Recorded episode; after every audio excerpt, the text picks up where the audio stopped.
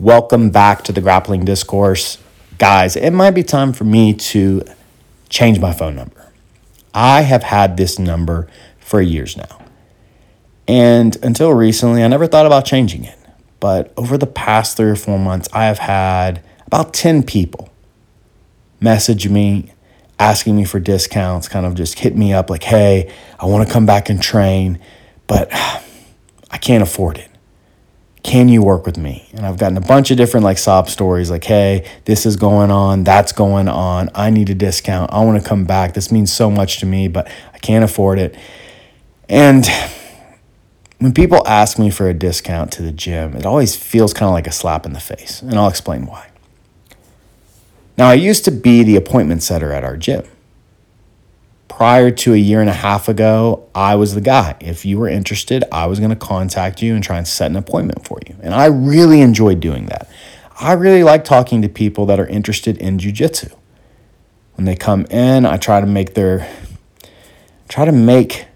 class and just their experience, their first time, like enjoyable. I want to do everything I can for them to fall in love with this art. And the first step is just that first interaction. And so when I was doing this job, some of the times I would use the business phone, but other times I would just use my personal cell. So there's a lot of random people out there that have my phone number. And for the most part, this has like never been an issue. Never. Honestly, there's been like some really cool times where like somebody's messaged me out of the blue, like, hey, I know you don't know me, but I came in and tried a class a year ago. For whatever reason, I just wasn't ready to join, but I really want to come back. Can you give me the schedule and can I set a time to come back in? And especially with COVID, like when COVID hit, there's a bunch of people a year, 1.5 years, even two years later that would message me and like, hey, I came in right before COVID and I was interested in joining, but then that whole thing happened. My life kind of turned upside down for a bit, like a lot of people's, but I'm ready to get going. I want to do this. And so totally cool. Like I love that, they had my number and they were able to reach out and I was able to get them in. But as I said, I've had a handful of people reach out looking for discounts recently. And I'm like, oh man, like it's just so annoying. Now, prior to about 4 years ago, we used to give discounts. We would give discounts all the time. And honestly, our motto used to be like, oh, you want to train. You seem really interested in this. This could become a passion of yours. We believe in jiu-jitsu. We believe this can change your life. And we want you to enjoy jiu-jitsu with us. So if you can't pay the price that we're asking, well, we'll work with you. And I know I've done an episode before about discounts, kind of talking about why it doesn't really work and how it always just kind of leads to low quality members. And as a business, a low quality member is someone who doesn't either bring value to the gym or they don't pay their bills. And I know that might sound harsh to some of you guys, but that's just the reality of it, right? We have to make money. This is our living. Brandon, myself, and Lindsay, like this is what we do. We are trying to provide the best product, and we need people to pay. And we found no matter how much of a discount we gave, it just never worked. We would, those guys would, their bills would be delinquent. They'd kind of try and be in and out of the gym. Hey, like, they just kind of want to come when they wanted to come. They would pay when they wanted to pay. They always had a reason why they couldn't pay the $60 we were asking them, even though we were giving them a 50% discount. And we just Lindsay was the one that was finally like, hey, no more discounts. And she would get really upset if me and Brandon ever did. So it got to the point, because Brandon is such a softie, where he never ever talks money with any of the students or anybody coming in. They're always sent to myself or Lindsay. And there have been a few times in the past where, I was sucked in, to somebody's story and I would offer them a discount. And Lindsay would always get mad at me, she would be really frustrated. Like, hey, everyone pays the same. No one's special. Everyone pays the same. Get that through your head. And I've got that through my head now. And I always try to change my thinking whenever, because in the past, You know, I would give those discounts because, as I told you guys, you know, I want people to train. I think it's going to change your life. But I started thinking about all the things that we provide, like all the services we provide. And honestly, for most of our students, like, this is their favorite thing to do. And for you guys, just think about it, like, you're listening to a jiu-jitsu podcast, so you've got to be really into this sport. And it's got to be like one of your favorite places to be is your gym. Some of your best friends, some of your best experiences week in and week out come from your jiu-jitsu gym. And so part of me is like, man, like, we honestly could charge double or triple our prices just because of the value we provide to a lot of people. And that's really cool. It's really special. And so when people are messaging me about, you know, discounts, it's always just, it's just really annoying, you know, because I always ask the question, you know, to myself, as I said, like, all the people that we ever have given discounts to, almost all of them haven't really provided anything to the gym, anything special to the gym. And especially people that aren't training at the gym or that aren't competing for the gym, like, what makes you think you're just like a random dude and you're wanting a discount? Like, what makes you think that you deserve that? I actually had a guy message a couple days ago, and he's a guy that he's trained a couple times at the gym, and he sent me this like long message about how he wants to come back and train and how he would just really appreciate if we could find a way to work with him, and he's not going to be able to pay the $159 that we charge now. He's like, is there any way we could do like $80, like half that, like $80 a month, and I'll only come to these classes. Like, he's just trying to make a deal. And this guy, again, it was a member in the past, came a few times, paid his bill once, came a couple of times after he hadn't paid, and then disappeared, and now wants to come back at a discounted price. And it's like, man, you know, like, when you were here, you weren't a quality student. Now you're wanting to come back at a really, really good price. Like, that's just not going to happen. And so I've kind of got to a point where I just, you know, tell people, hey, like, this is our prices. And then if they ask or they send me something back, I just don't even respond anymore. I just leave them on red. Like, I'm not going to go back and forth with you, you know, because I don't want to, you know. I understand, you know, you've got things going on in your life. You think jiu-jitsu is going to be the answer for what's ever going on, or it's just something you feel like you need in your life. But I just know, and I think most of us can agree that, you know, you can almost always find a way to pay for the things that you want to do. Almost always. I mean, there are those super rare circumstances where you just can't. But for the most part, most people, especially in the United States, can find a way to pay for something that they want to do. And for what we offer, I mean, $159 is a steal. And we have guys, like, to me, like, as a competitor, I understand. Like, that's one. Like, if you're really going out there and competing for the gym and killing it, like, I can understand why you would want a discount. Now, I also understand the argument for why they shouldn't get a discount, because they're the ones, like, that use the gym the most. They're the ones that use the instruction the most. They use the mats. They use the bodies. They use all of that stuff. But at the same time, especially like the MMA guys, like, they have brought in, like, I know, like, Travis has brought in multiple people that have signed up because they watched him fight MMA. Same thing with Christian. Christian has brought in multiple people. And so if you're providing like that, like, you're bringing people and signing people up, or like what you're doing, like, you know, that's different. You're going out there and competing all the time. You're going out there and, you know, facing New Wave and B-team people. You're going out and trying to win ADCC trials.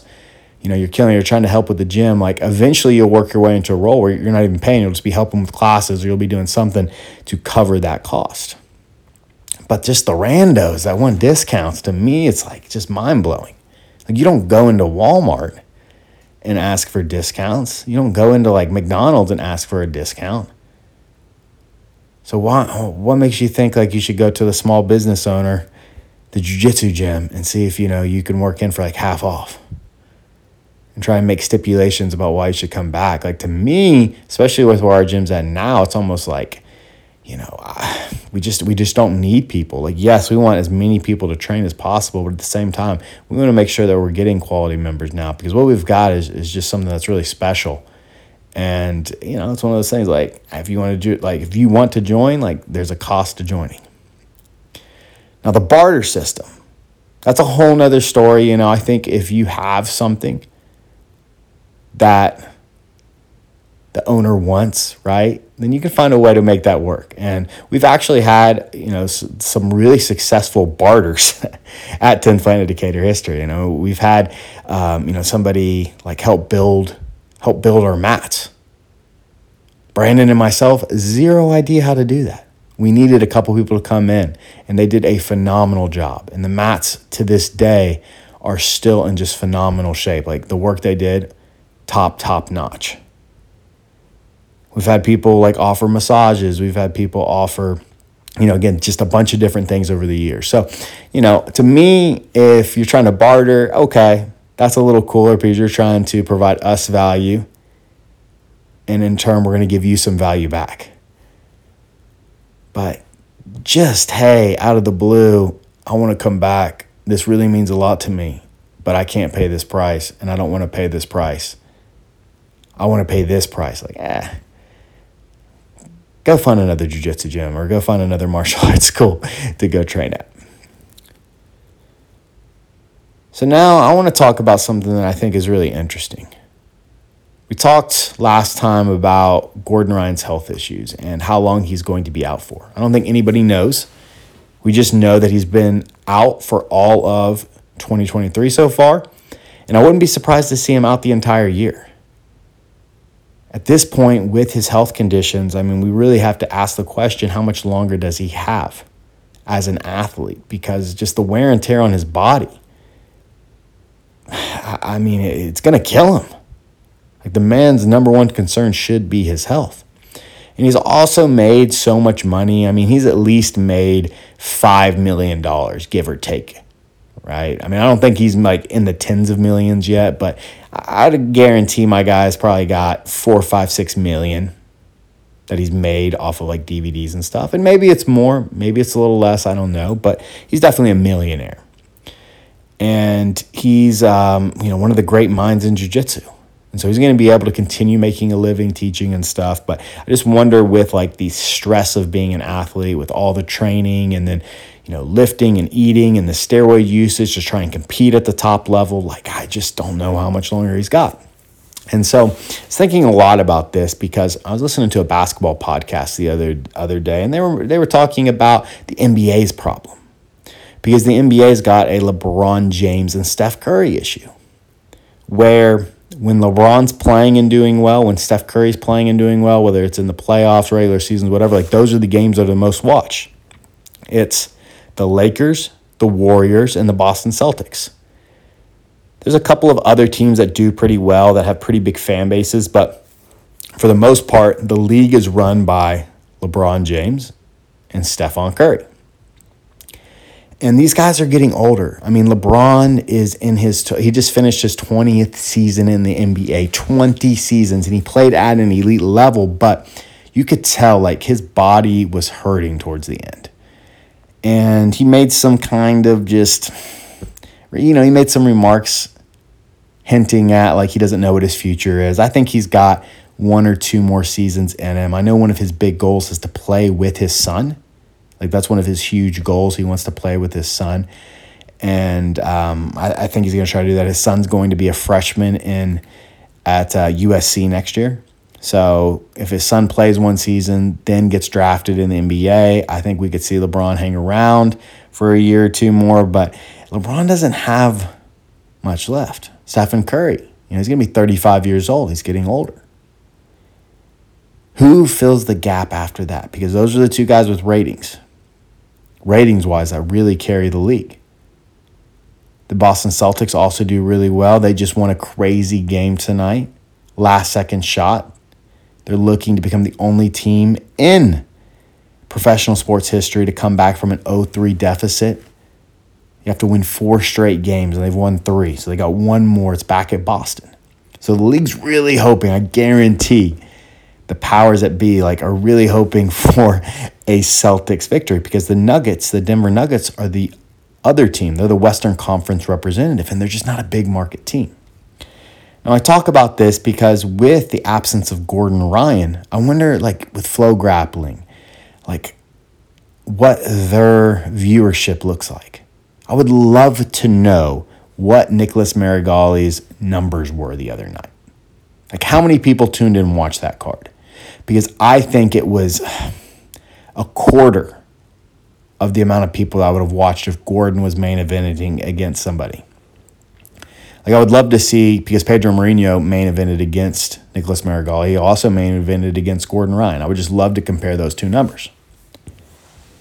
And without Gordon, I think we can all say that Meregali is just not the guy. He's not the guy to carry the sport. It's definitely not. Like, he's just cheesy. He's very unlikable. And he wants to do it in the gi. Because here's the thing. Like, we know that the viewership's higher no gi. There's a reason that Flo Grappling has been doing mostly no gi shows. It's because that's what people are watching. It's just faster paced and it's a little more exciting. And there are people that don't really train that watch jiu jitsu. Now, I don't know how many of those are people are out there, but there definitely are people out there that aren't really into jiu jitsu. I know some of you probably right now are rolling your eyes and going, Matt, there's no way that there are fans of jiu jitsu that don't train. But I'm telling you, there are. And I've met people before, like they'll come in and sign up, but they've been watching jiu jitsu for like a year. And you'll hear about it more and more. Now, again, I don't think there's not like a million people, but there's definitely people out there.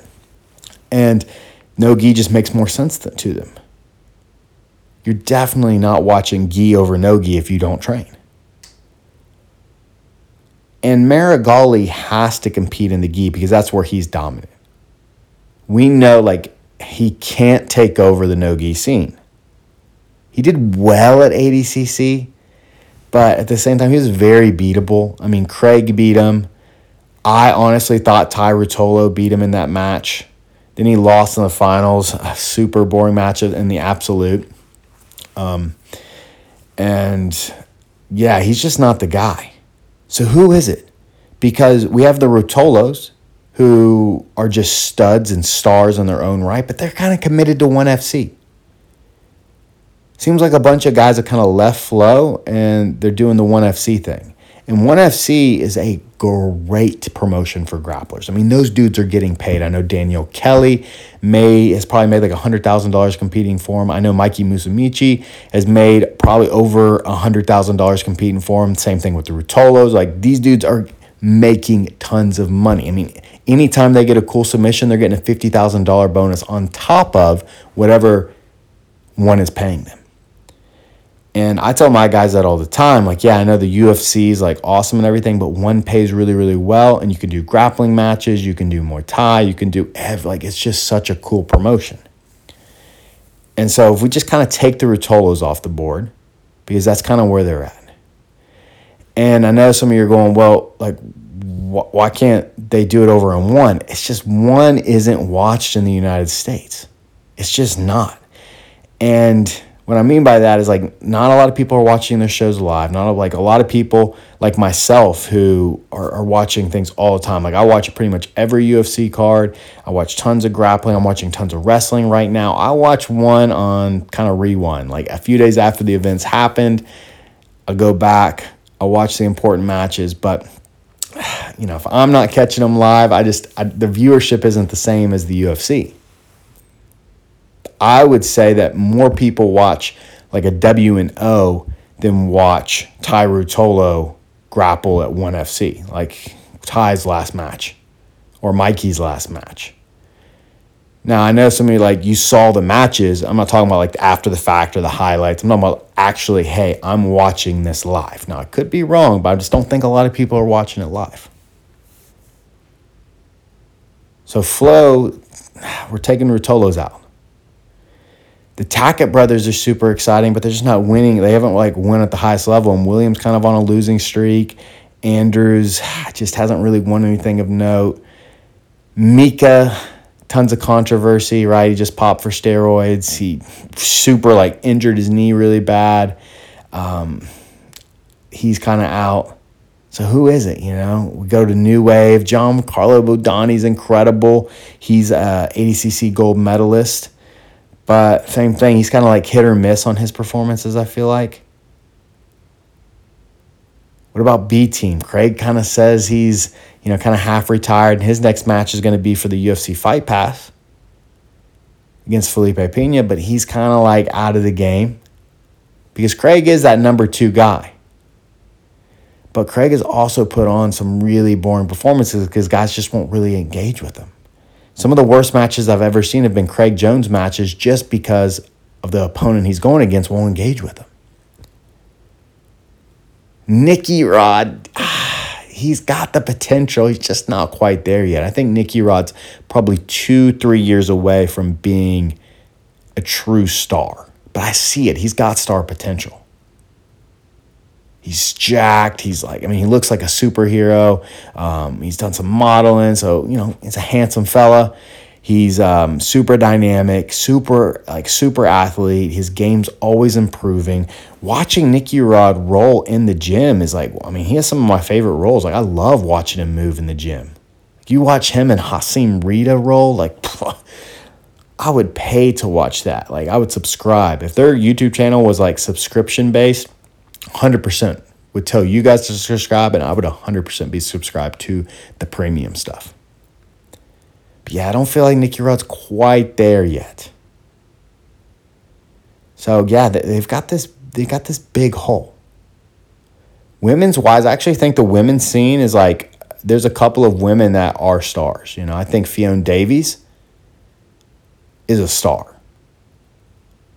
I wish she competed more. I wish she got her name. I wish Flo Grappling would push Fiona Davies because I do think she's a star. But women's sports have always been it's been tough to kind of lead. And so I think Flo has a hard time. They're not going to put the same effort behind Fiona Davies as they will Gordon Ryan, even though Fiona Davies is super dominant, has some of the most beautiful jiu jitsu you're going to see. So we need that guy representative. Kynan Duarte, Kynan's incredible. But I don't know. I really think the only guys in Gordon's absence, so if we say Gordon is just gone, I think we have the Ruotolos, and I think we have Nicky Rod. There's nobody else that's really sticking out. Maybe if Cole Abate really has this huge spurt, but I don't see it yet from Cole. I think Cole's a couple years away from being at the top of the top.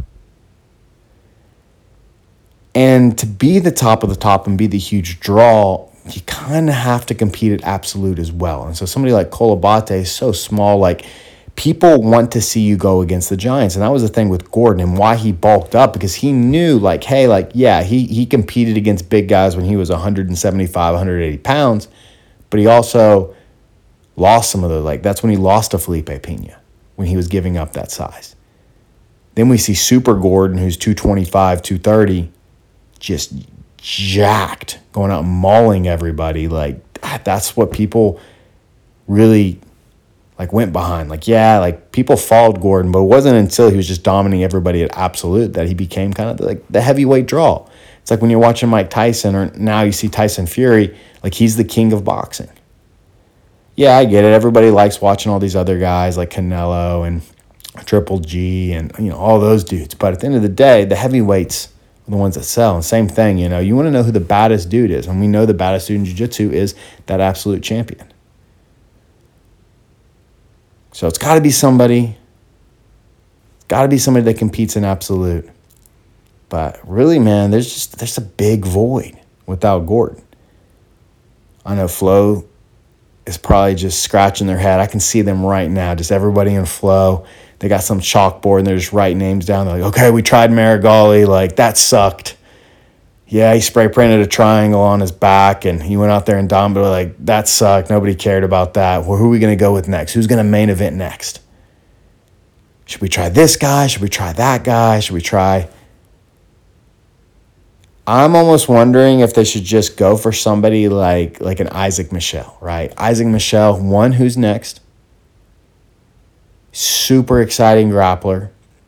He's kind of got a history with New Wave and B Team. He's young. It's got to be somebody like they got to build somebody up. Somebody that doesn't have a lot of history on the scene. Because that's kind of what like I want to see. Like a guy like Kynan, he's just got too much history. He's won and lost so many matches now. It's kind of like, you know, it's just kind of tough for like Kynan Duarte. Like, you're going to tell me Kynan's the guy when I watch Tim Spriggs heel hook him? Like, Gordon ain't getting heel hooked by Tim Spriggs. If Gordon had got heel hooked by Tim Spriggs, it'd be really tough. It'd be really, really tough for people to kind of back Gordon as like the GOAT, you know? Like, Gordon's in the GOAT conversation because he wins the matches he's supposed to win. And Kynan, he's notoriously lost some matches and done poorly at times. And so I'd like to see them really get behind some of these younger guys like Gordon's out. Some of these really young and up-and-comers guys. And if the Ruotolos are with ONE FC, then let's start seeing the guys like Isaac Michelle really get their chance to like showcase and lead the next wave, the next wave of jiu-jitsu stars. Till next time, guys, I love and appreciate you. Peace.